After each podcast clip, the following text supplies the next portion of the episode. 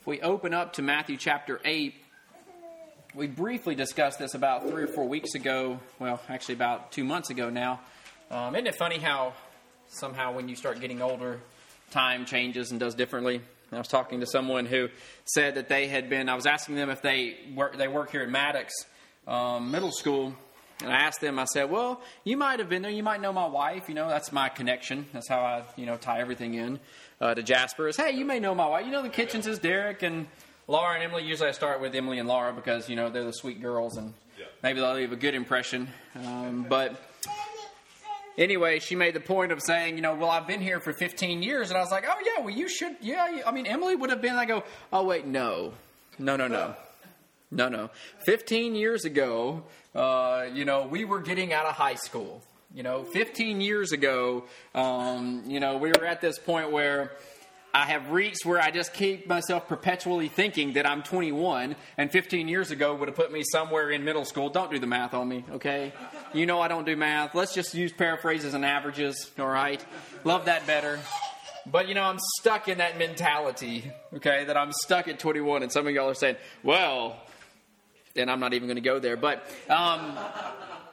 But yes, it is one of those things where I'm stuck in this mentality of time. And so when you look at that, and we're talking about, a couple of months ago, actually, at the nursing home, we kind of mentioned these sections of Scripture.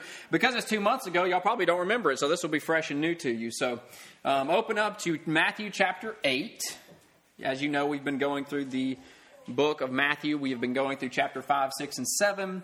The last time we were here, we talked about Matthew chapter 8, and we talked about him coming down off the mountain and starting his ministry in that way. And the first thing he did was take everything he preached for the last two chapters, and put them into action. Okay, 5, 6, 7, he preached about what he was expecting, what he said true worship was, what he said true interaction was. Love your neighbors, but also love your enemies. That is the mark of a believer in Jesus Christ. And we've been really hitting hard on the fact that what people perceive us as is directly related to the fact that we have failed to do what Christ told us to do. Okay? So people perceive us as bigots because we have not in a loving and compassionate way expressed why we believe what we believe. Okay?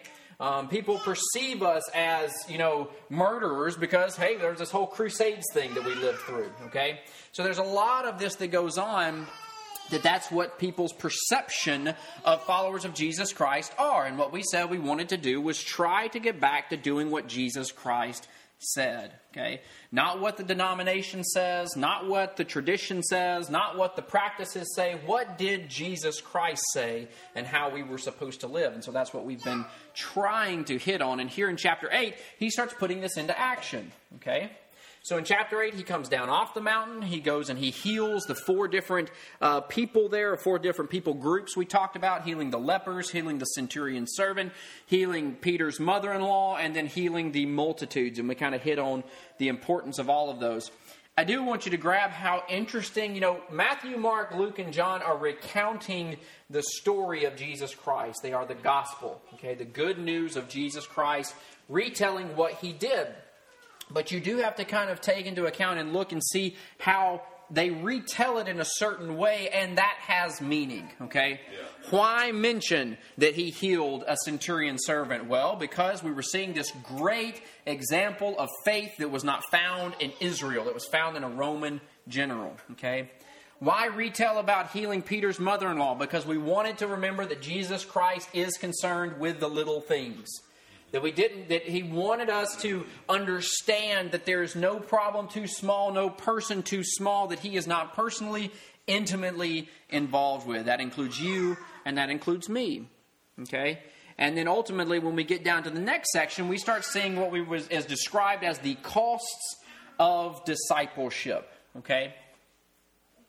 So it's all well and good to say, I believe in Jesus Christ. I believe that he is the Son of God. I believe in God, Jehovah. I believe in all of these things. It's very much a different thing to actually do it. Okay? That is discipleship. Okay? Discipleship is the art and practice of being a follower of Jesus Christ. You can be a disciple of many other things. Okay?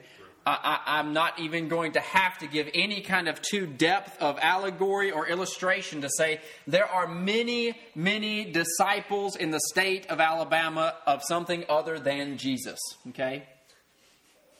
They profess it, they believe in it, and they live a life that is reflected by it. In fact, there's two different camps of these disciples. One's called Auburn and one's called Alabama. Okay?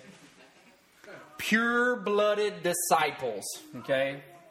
Where Saban goes, I'll go anywhere, anywhere. Okay? This is just, the discipleship is the art and the practice of following something or someone. So, here when we talk about being disciples of Jesus Christ, there's going to be costs to it. Okay? There's going to be some actions that are going to be necessary. All right? And so he gives examples here. He gives a couple of examples here and then one example over in Luke. They both tie together, so we are going to mention both of them. But if you look here in Matthew chapter 8, following with the text that we have been reading from, you look at the end of verse 17, after he has healed the multitudes, he goes into chapter 18 and he says, "Now when Jesus saw great multitudes about him, he gave commandment to depart unto the other side. And a certain scribe," that would be one of those Jewish teachers, Jewish, they were not necessarily the lawyers, but they were another kind of subset of teachers in the sense that they recorded the words of God. They were you get these groups of people who follow in this big legalistic kind of grouping. And scribes, Pharisees, Sadducees, lawyers, all those are kind of mished together in that, okay?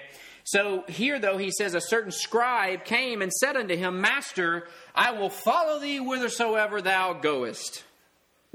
Okay? "And Jesus said unto him, The foxes have holes, and the birds of the air have nests, but the Son of Man hath not where to lay his head. And another of his disciples said unto him, Lord, suffer me first to go and bury my father. But Jesus said unto him, Follow me, and let the dead bury their dead."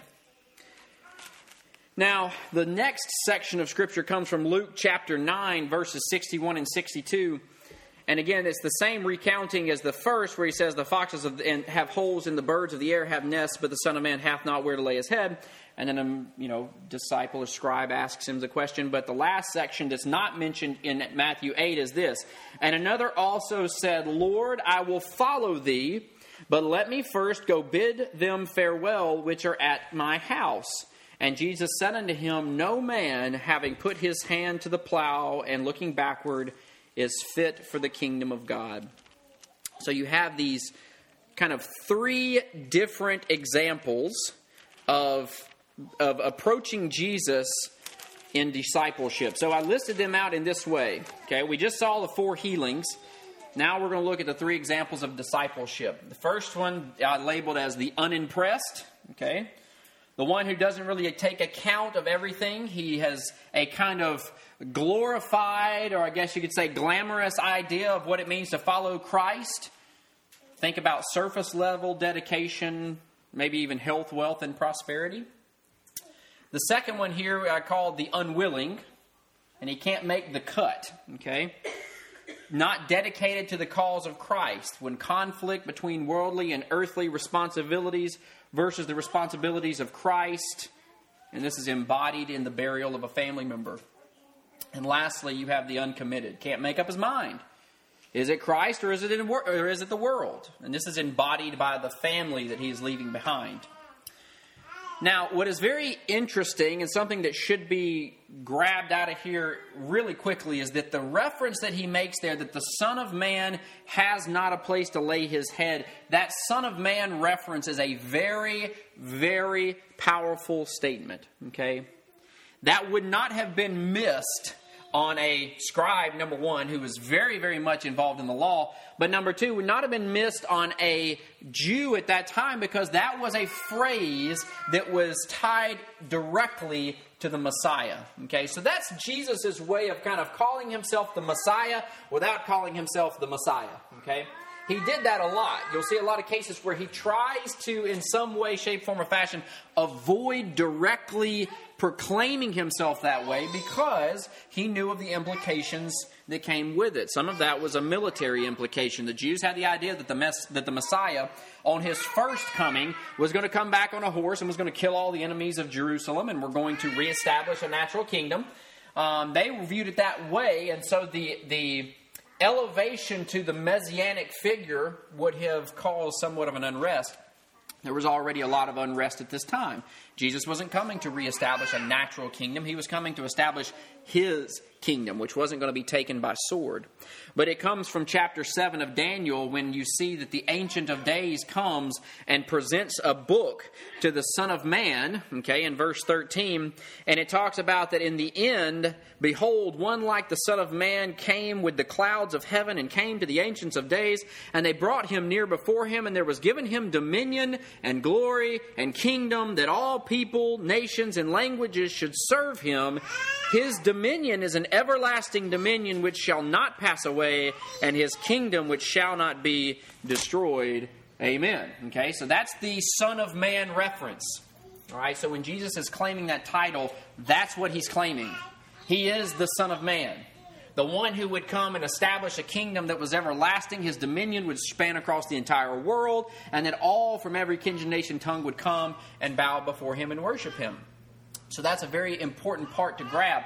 And again, it's another thing, you have to have that backstory, because then when he says the Son of Man doesn't have a place to lay his head, it leaves you kind of scratching your own head.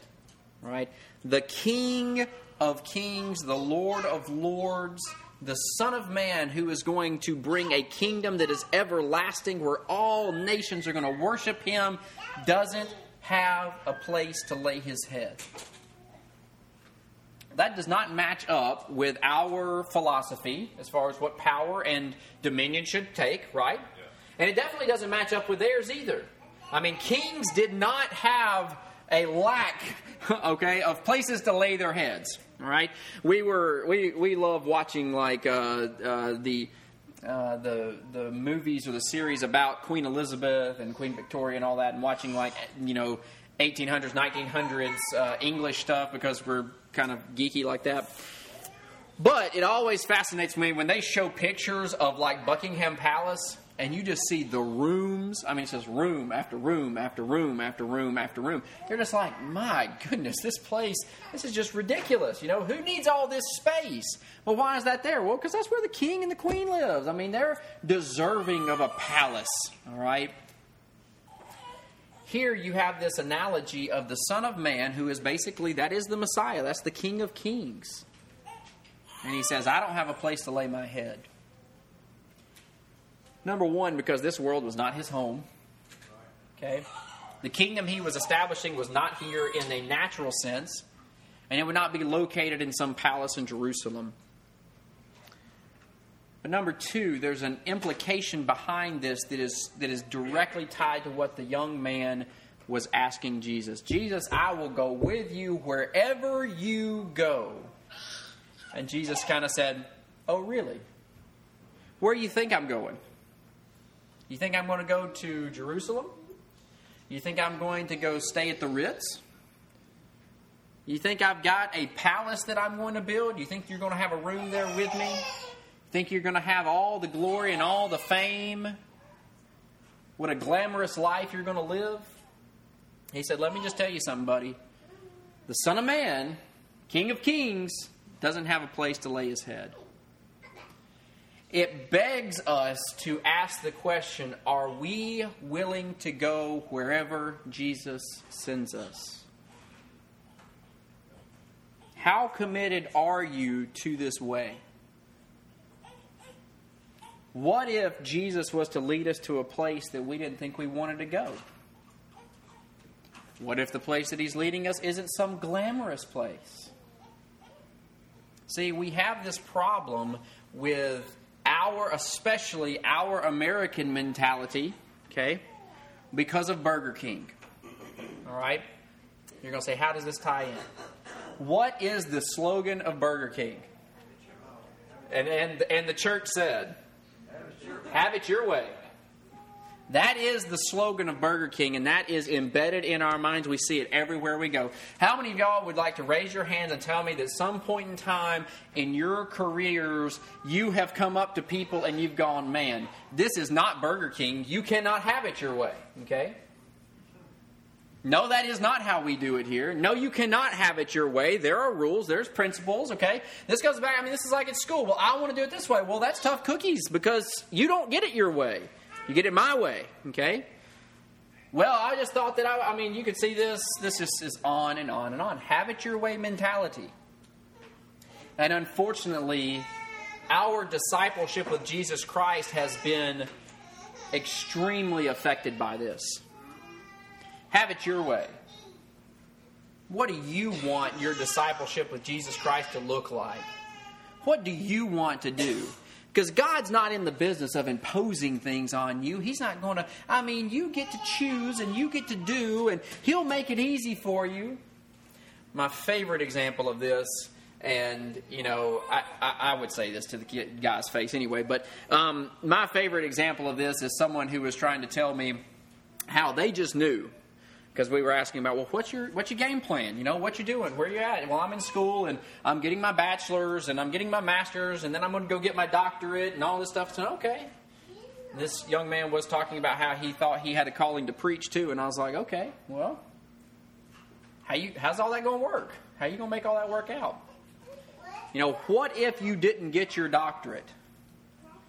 Oh, well, I just know that that's what I have to do because God knows that the only way I can get a job in my certain career is to have a doctorate. So I know He knows that that's the way it's got to be because, I'm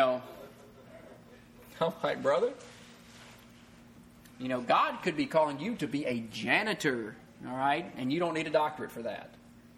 The question is not, have it your way, how would you like to have it with the job that you want and the place that you want, with the career you want and the family you want, where you want, because God just knows that's what will make me happy. Instead, it's, Lord, thy will be done. I will be happy wherever you place me. All too often we wonder in our lives, why am I here? Why am I at this place? Me and Brother Brett were discussing this last night because we were discussing about how God had put us in places as nursing students and then as nursing faculty at different places, just at weird times. And it was just those weird times coincided with people and family members that we knew very well being in the ICUs where we were at. And there was just, there's just tie-ins that you're like, come on. All right, you can flip a coin all day you want to, but that's God working. And so you think, why am I here? How many times have you walked into your office going, not another day. That's one of those, why am I here? Why am I here? Why am I not on a beach in the Bahamas? And the answer to that is because of Hurricane Irma. That's why you don't go to islands, okay? But this is what you yell that, why don't want to be here? This is not my job I want. This is what I thought it would be. Well, the have it your way mentality really infects our walk with Jesus as well as with this scribe. You get the idea. He was not very unimpressed. Well, this isn't what I thought it would be, Jesus. This isn't the discipleship I thought it would be. Where's my health, wealth, and prosperity? Give me some of that stuff, all right?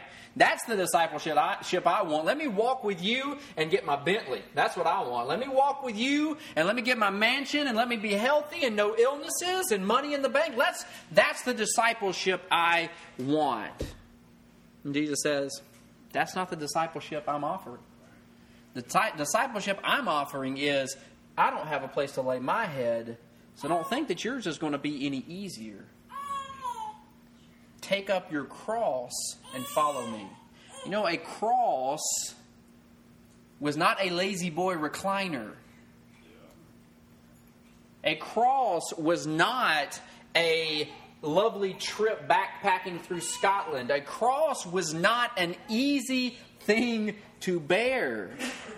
And Jesus said, take it up and follow me. That's the allegory I'm giving you of your discipleship with me. Now come sign up, everybody. Up to the front. Everybody run up here, sign up. Take up your cross. I love how he tells Paul, hey, Paul, guess what things you're going to have to suffer for my name's sake. Now come sign up, boy. So we don't get it our way. It's not our way. It's not Burger King. The other thing that we look at is also is that when we want to have it our way, we also just seek that nice surface level discipleship. Don't go too deep. You know, don't get into this whole loving your enemy stuff, the stuff that's really tough that you're going to have to actually labor with and toil with and pray over and fast about. No, none of that. I want 30 minutes to an hour on a Sunday morning and walk out and be able to check my number that says, yep, I'm a Christian. Don't get too deep. Don't make me have to make any too many sacrifices. I just want really surface level. Don't get too deep. And that's to our detriment, okay? Because here's the thing, the battle, the discipleship that we're engaging in is a monumental thing. It is not surface level. We're talking about life and death stuff here. We're not talking about surface level feel-goodism stuff. We're talking about real life or death situations. When you look over in Mark, that's the presentation. That's what we get. You say, oh, that's not, you know, that's not the fuzzy, lovey gospel. That, I mean, that's not what, this is the presentation that Christ gives us. If you look at the end of Mark chapter 14, when he's talking to the 11 and he upbraids them because of their unbelief and their hardness of heart, because they believed not them which had seen him after he was risen. And he said unto them, go ye into all the world and preach the gospel to every creature. He that believeth and is baptized shall be saved, but he that believeth not shall be damned. That's the language that Jesus uses, okay? So when we talk about this, if people want to argue about that, what does that mean? Timely, eternal, whatever. Look, as I've said it before, and you've heard it say you get it, it's not just because I like to say that word. Damned either way is a bad thing, okay? Whatever or however you want to take it, it's not, oh, well, it's timely, and therefore it doesn't matter as much. No. If Christ says you're damned, that's pretty bad, okay? And so when he's saying go preach the gospel, and this is the response that you will see and the consequences and all this, when you look at that, you go, okay, well, this is not feel-goodism. This is not a surface level. This is not just an easy-go-lucky thing. In Acts chapter 3, and this is, again, looking at the consequences and the deliverance and the power of the gospel and the ministry of Jesus Christ. Acts chapter 3, one of my favorite stories, when Peter goes to the temple and he finds the man at the gate called Beautiful who is begging of alms, and he asks Peter of alms, and Peter looked at him and says, I don't have silver, I don't have gold, but what I have I will give to you in the name of Jesus Christ of Nazareth. Get up and walk. And he took the man by the right hand and lifted him up, and immediately his feet and ankle bones received strength. And he, leaping up, stood and walked and entered with them into the temple, walking and leaping and praising God. Do you think that man was in a life or death situation there? Do you think his life was changed by what just happened? Those are the realities of the ministry of the gospel, okay? Those are the realities of the game, so-called, that we're playing. That is what discipleship should mean to us. That's what we are involved with.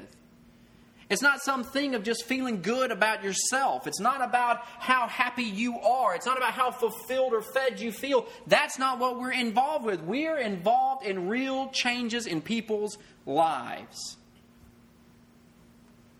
Acts chapter 11, when he's talking about Cornelius. Now, we've talked about Cornelius when we went through the book of Acts, and we talked about his story and how unique it is. And man, this guy was crazy in the sense that he's sitting there praying and talking to God. He is he's got angels talking to him. I don't know if any of us have had that experience. I know I have not lately. All right. So that is a situation that you're looking at going, wow, I mean, this Cornelius had a really interesting relationship with God. Okay. And in chapter 11, the occurrence of that takes in chapter 9. In chapter 11, you have Peter recounting the story to the brothers at Jerusalem, saying, hey guys, God's moved to the Gentiles and we got to get on board, okay? And in this, when he's describing the scene of what he says about Cornelius, the way the story went is that Cornelius is praying and fasting and giving alms. And as he's doing that, God sends an angel to tell him, you need to go send for Peter because he's going to come teach you and tell you all the things you ought to do, all right? Now you would say, well, why? Cornelius seems like he's in a pretty good situation. I don't know if y'all have had any verbal conversations with angels of God lately, but I have not. So you would think that Cornelius actually kind of has a one-up on faith than us, right? You go, I mean, he looked like he's in a pretty good situation. I mean, he's already doing alms. He's already doing righteousness. He's talking with God around the fireplace with a cup of coffee. And yet God says, you need to send for Peter because there's something you need. And when Peter is recounting this, he says, send men to Joppa. This is verse 13 and 14 of chapter 11 of Acts. Send men to Joppa and call for Simon, whose surname is Peter, who shall tell thee words whereby thou and all thy house shall be saved. Now again, we get too wrapped up sometimes and sitting there going, oh, well, that is a timely salvation or eternal salvation, blah, blah, blah. Here's the point. God said the words were good to save him and his family. So obviously there was a salvation wrapped up in that. And whether it was timely, eternal, or whatever you want to say, being saved in that way is good. Okay? That's what the gospel does. That's what it's for. That's why God said, you need it, Cornelius. He didn't say, hey, don't worry about it. You're already doing good. You already know about tithing. You know already about giving goods. You're already praying and talking to me. Here, I'm sending you angels. But you need the gospel to save you and your family. So when we're talking about this is discipleship. This is our mission. This is what we're here for. This is the context of what we are. Remember, we talked about in Matthew chapter 5, Jesus says, you are light and salt. You're not just here to preserve some tradition. We're not just here to make sure we have practice right. We're not just here to make sure we can argue doctrine well. We're here to tell people about Jesus and the gospel and see it save their lives. That's what we're here for. So when he's talking to them about what we are here to do, we are here to carry forth the gospel, to bring it as the saving agent to the poor, the needy, the refugee, the adulterer, the lost, the lonely, the drug addicted, the depressed, suicidal, the gender and sexually isolated. The gospel is the good news of and for salvation in all of these cases. We've talked about this before when we were talking about with Cornelius and others that what was it implying by that? And we use the example that if you have $1 million that someone has put into your bank account, but nobody tells you it's there, guess how you're going to keep living? Like the poor, broke person you were, all right? Like the poor, broke person who doesn't know they've got $1 million over here. They don't have to die poor and broke. They're a millionaire, literally. It's in the bank. And people would argue and say, yeah, but they were always a millionaire. Yeah, but they didn't know it. If they don't know it, it's not going to change anything. They will die in their poverty, maybe never being able to purchase the medicine to save their lives or whatever it may be. They will die in their poverty and say, yeah, but they had $1 million in their bank. Why didn't they use it? Because they didn't know about it. So the same thing with this. When we talk about preaching and teaching and discipling and being light and salt in the world, it's for these purposes. To help those who need the saving power of the gospel of Jesus Christ. Who need to know that, no, you are not bound in the addiction that you think you are. There is salvation in Jesus Christ. Let it go. Give it up. You have the power. It's Jesus Christ within you. Just like the ending of that song said with bless Jesus while in mortal flesh. You know, that I can tell the boldest foe without that Jesus dwells within. That knowledge is a power that delivers us from the things that we let trap us in this world. And when you're looking at someone who's trapped in things like addiction or loneliness, or we don't talk about a lot of things that are like depression and suicidal thoughts. What saves someone from those things?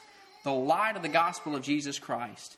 Saying, look, let me tell you, there's more hope in this world than what you're living with right now. I know you think it's rough and you think there is no reason for you to continue on living. I'm telling you, Jesus said that you were His, purchased by His blood, and that you are the light and salt of the world. Now get up and let's go.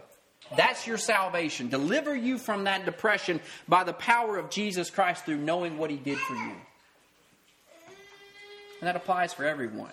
Poor, needy, lost, lonely, all of that. You know, one of the things that we talked about that nobody likes to talk about when we talk about people that are having issues with gender identity and sexuality identity, we talk about those, you know, and a lot of times it's one of those subjects that are taboo and you don't want to think about it, and some people are like, well, just get over it, okay? Well, no, it's a real struggle, okay? It is a real life struggle that's not to be marginalized to the side as something that someone is just confused about. No, it's a real issue. Just like someone who is addicted to things on the internet, okay, and someone who is an adulterer. Those are real issues. They are all equal. Guess what? Okay? So those people need to hear the same thing. Your identity is not bound in your gender nor who you think you love. Your identity is bound in Jesus Christ. And unless you present the gospel in that way to them to say, no, you're banking on the wrong identity. That's why you're struggling with this. That's why you feel like in a minority and isolated, because you're not seeing that your identity is in Jesus Christ. So it's presenting it that way. Not the Burger King mentality, not having it my way. Presenting it Jesus' way. The second one is the unwilling. And this is the one where he says, another of the disciples said unto him, Lord, suffer me first to go and bury my father. But Jesus said unto him, follow me and let the dead bury the dead. Okay? If you try to have the bed bury the bed, it would be bad. Okay? This seems a little bit harsh when you first read it.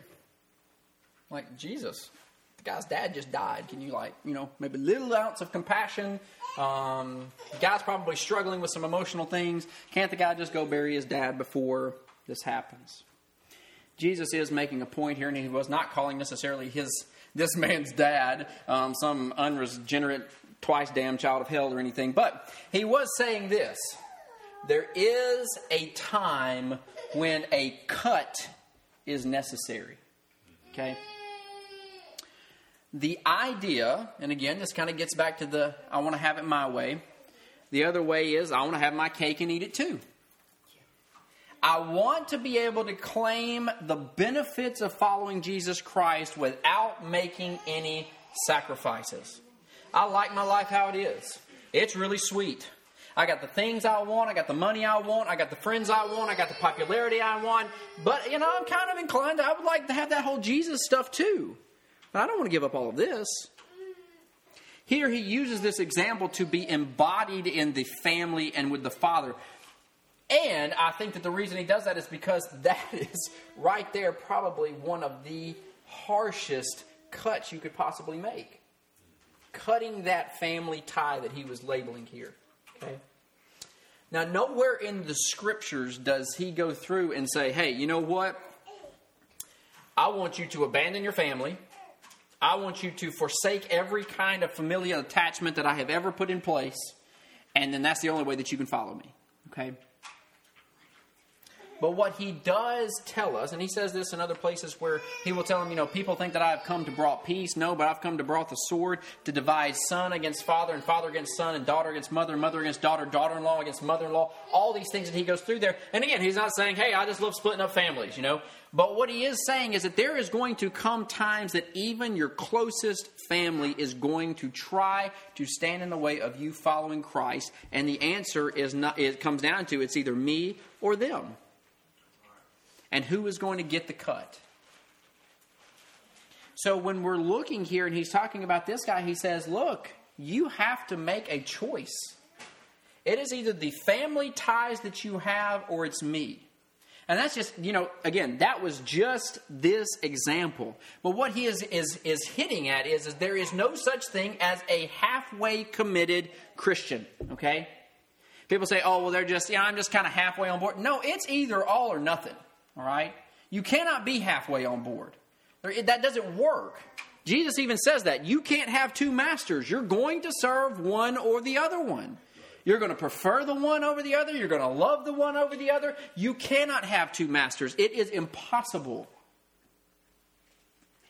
He makes this case against the church at Laodicea in Revelation chapter 3. He says, look, y'all are lukewarm. You're neither hot nor cold. You're right there in that middle. And unfortunately, unlike the bathwater, okay, this makes me sick, all right? You make me want to vomit. Your lukewarmness makes me want to throw you back up. He says, I wish you were cold. At least I'd know what to do with you then. Little chastisement, little, you know, prodding. Or I wish you were on fire. At least then I would know where you're at. This lukewarm thing doesn't work for me. It's never been commended. It's never been, hey, at least you're halfway on, glass half full. You know, Jesus doesn't do that. Jesus says it's me or nothing. It's all or nothing. There's no halfway commitment with this. So when we take the idea of making the cut, if you look over in Matthew chapter 19, we have the story of the rich young ruler that everybody is familiar with, right? Everybody knows the story of the rich young ruler. We're not bringing anything new to the table today. The rich young ruler's whole case was, I come before Jesus and I say, good master, what good thing shall I do that I may inherit eternal life, or may have eternal life? And Jesus said unto him, why callest thou me good? There is none good but one, that is God. But if thou wilt enter into life, keep the commandments. And he said unto him, which? And Jesus said, thou shalt do no more murder, thou shalt not commit adultery, thou shalt not steal, thou shalt not bear false witness, honor thy father and thy mother, and thou shalt love thy neighbor as thyself. The young man said unto him, all these things I have kept from my youth up, what do I lack? And Jesus said unto him, if thou wilt be perfect, go and sell all that thou hast, and give it to the poor, and thou shalt have treasure in heaven.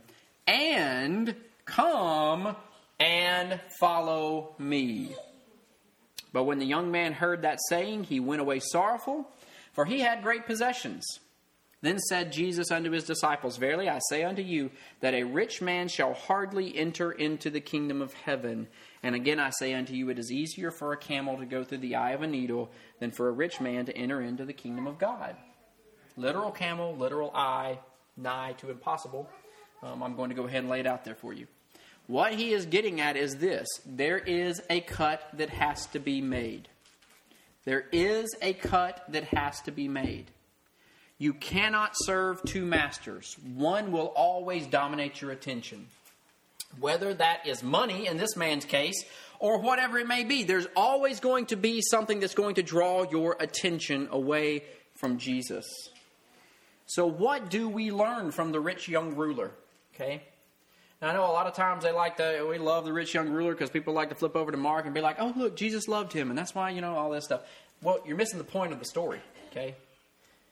Is the fact that Jesus loves him important? Sure, but that's not why he's telling the story, okay?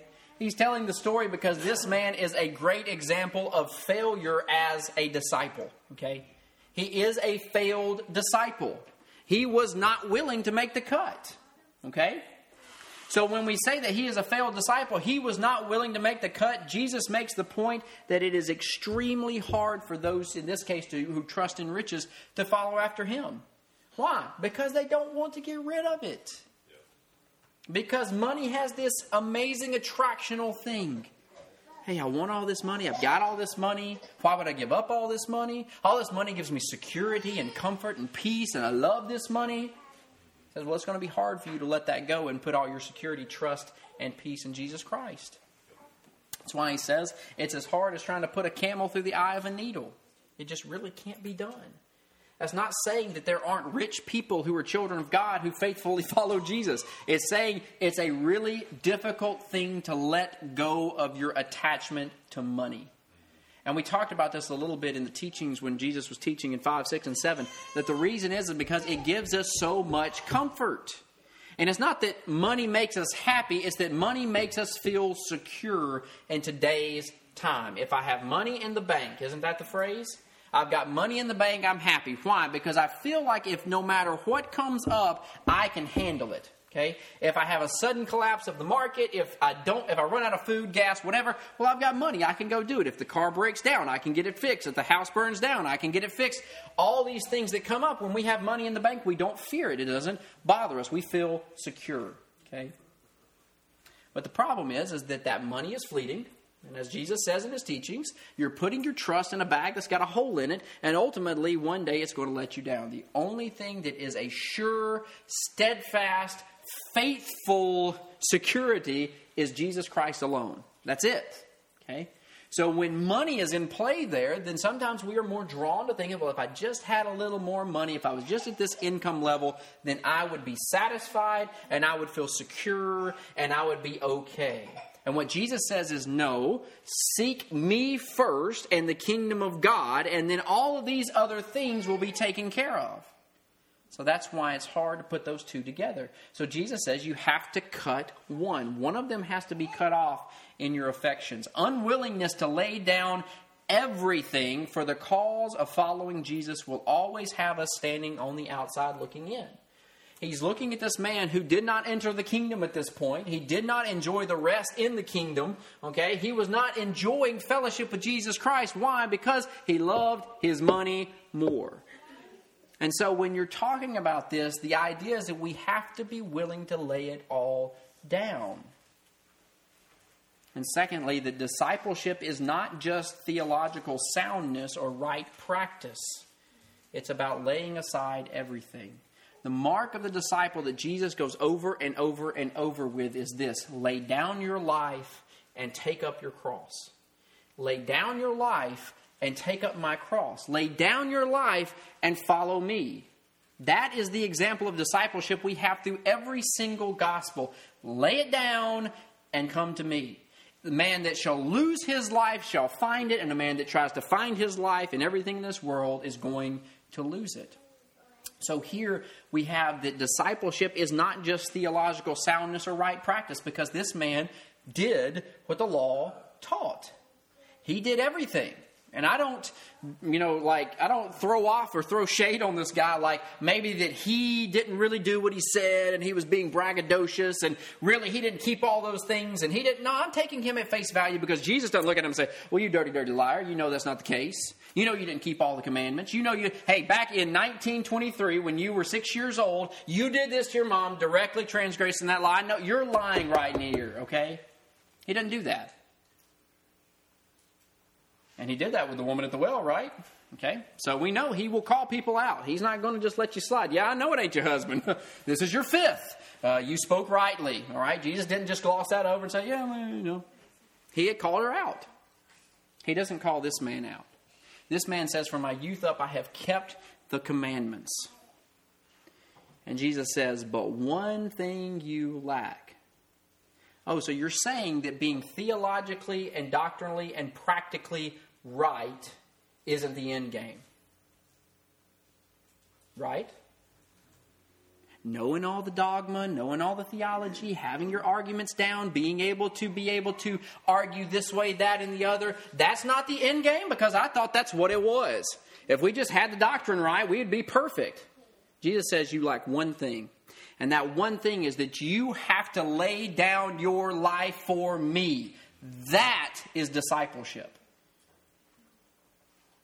So is it good to know doctrine? Well, yes. Is it good to know theology? Absolutely. Should you be theologically correct? Absolutely. Because if you're confused about something like the Trinity and think there's multiple gods or that there's not, if you're confused on some of that stuff, that is always going to breed further issues. But that's not the end game. That's not why we are here. We try to stress the fact that Jesus was not a primitive Baptist, free will, whatever. He was not a denominational person. They didn't exist, okay? Much to their credit and much to our detriment, it didn't exist. That was not what Jesus was about. Jesus did not say, one thing you lack, you just aren't Baptist enough. One thing you lack, you have soteriology a little bit off. One thing you lack, you don't know the right form of worship. He said, one thing you lack, you will not lay down your life for me. You will not give up the one thing that you hold as your chief affection and replace it with me. That's what you lack. Take up your cross. And he didn't just stop with give up your riches. He said, give up your riches and what? Follow me. That was the end game, end of the sentence with a period after it. That is the chief commandment. He just knew the one thing that was stopping him from doing that was all of his riches. Why? Because the man went away sorrowful. Why? Because he had many riches. Not because he didn't think that he was going to a glamorous place with Jesus. Not because of any other reason. He didn't want to give up his riches. So what is the one thing in our life that we're unwilling to give up for the cause of Christ? What is the one thing in our life that we are unwilling to give up for the cause of Christ? Is it our status? Is it our money? Is it our quote-unquote me time? Is it our comfort? Because what we see from this is to be a true disciple of Jesus Christ, we must be willing to lay it all aside. And really that act of submission begins with professing belief in Jesus Christ, repenting and being baptized. That is the first step. That is the first step of I am laying down my life. I am willing to sacrifice everything to follow you, Jesus. And then it continues throughout our whole life. It never stops. And lastly, we have the uncommitted. Don't you like how I kept that whole un thing going? It was really bothering me. I had to change them around because you know how I am, right? The uncommitted. This is the last one from Luke chapter 9. Verses 61 through 62. And another also said, Lord, I will follow thee, but let me first go bid them farewell which are at my home. And Jesus said unto him, no man, having put his hand to the plow and looking back, is fit for the kingdom of God. So this kind of completes these three disciple examples that we have. The last one here is in Luke. And here we have a man who is still too attached to the things that he supposedly left behind. And kind of more than that, not just that he's too attached to him, he keeps looking back at him.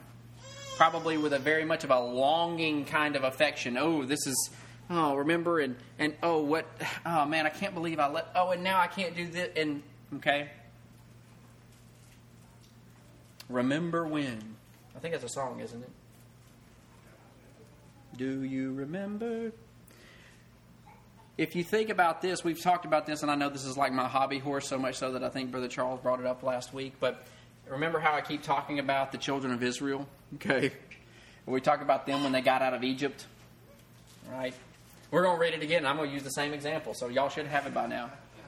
Numbers 11, verses 4 through 6, he says this, and the mixed multitude that was among them fell a-lusting, and the children of Israel also wept again and said, who shall give us flesh to eat? We remember the fish we did eat in Egypt freely. That's a lie. The cucumbers and the melons and the leeks and the onions and the garlic. But now our soul is dried away. There is nothing at all besides this manna before our eyes. When I also laughed at, now I know this is like ancient times, but come on. Brother, that ain't a menu that would cause me to remember. All right? I can so much forget melons, as we talked about, especially if it's any kind of honeydew or cantaloupe, okay? The leeks are not top of my list. I'm a fan of onions and garlic, but as a side dish. And you ain't going to get me to eat a cucumber. All right? So if you want to change this around and say something like, now this would really get everybody, and I want to hear the amens on this one. I remember the Chick-fil-A. Now, if that was the one that we really had to cut, yeah. I think you'd have an exodus of all exoduses. Everybody would be going back. You mean I ain't got no Chick-fil-A? I got to go. I can't do this. But you see the remembering they had here. What were they remembering? Isn't it always nice that when you look back and they say hindsight's 20/20, or maybe you're looking back with rose-colored glasses, okay, that kind of a deal. You're looking back and say, oh, we did freely eat of these things. No, you didn't. You were a slave. Yeah. You didn't freely eat of those. You didn't freely do anything. You were in slavery. You were in captivity for 400 years. And for 400 years, God heard your whining about being in slavery. But looking back on it, oh, how great it was. Oh, we just had so much fun. Oh, how freely we got to do all these things. No, you didn't. You were in bondage. You were in slavery. You were killed. You had your firstborns taken and beaten and thrown in rivers at random. That was your life. You had no freedom? Give me a break. But looking back on it, oh, this awful provision that you've given me, Lord, this manna from heaven, okay? Now, look, I've eaten some things that I thought might have been that, all right? You know, I mean, me and Emily went out to eat at a place a couple of weeks ago, and they had a bread pudding that I think that was the manna, all right? It was close to it. I definitely got like a hallelujah out of that one, but That was not what they're talking about, okay? This is manna from heaven. God is providing them personally with food that He created for them. And they're looking back going, off, I just had some of those onions from Egypt. Oh my, give me a break. Are you kidding me? So let me rephrase this into kind of a modern spiritual example, if you would like that. So this is how it would go. And the men and women who were following Jesus said, "Who will give us satisfaction? I'm so unhappy. I'm so unfulfilled. My life is meaningless. I remember back in high school, college, before I was married, before kids, I partied, I had fun, life was awesome, I had friends, I was popular, I was the top of my industry, I was free, I was fulfilled, I was happy. And what do I have now that since I've been following Jesus? All I have is, peace, joy, gentleness, goodness, meekness, salvation. These are the only things that I've got now. Who's going to make me happy again? Who's going to make me feel fulfilled? Who's going to make me satisfied? If I was only back in the days before I sacrificed all this stuff for Jesus and I could go back to being happy." In Luke chapter 17 and verse 21 through 19, we have kind of an addition to the statement that Jesus makes about those who are looking back are not worthy for the kingdom of heaven. Here he says, "But the same day that Lot went out of Sodom, it rained fire and brimstone from heaven and destroyed them all. Even thus shall it be in the day when the Son of Man is revealed. In that day he which shall be upon the housetop and his stuff in the house, let him not come down to take it away. And he that is in the field, let him likewise not return back. Remember Lot's wife. Whosoever shall seek to save his life shall lose it, and whosoever shall lose his life shall preserve it." What he is making there with that example and what we've talked about on Wednesday night is Lot's wife is used as that example of looking back at hey, see what happened? See what you're worthy of?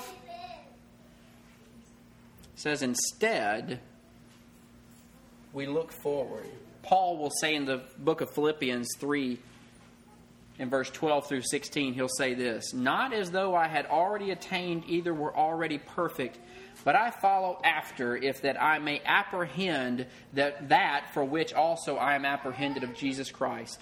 Brethren, I count not myself to have apprehended, but this one thing I do, forgetting those things which are behind and reaching forth unto those things which are before, I press toward the mark of the prize of the high calling of God in Christ Jesus. Let us, therefore, as many as be perfect, be minded that way. And if anything ye be otherwise minded, God shall reveal even this unto you.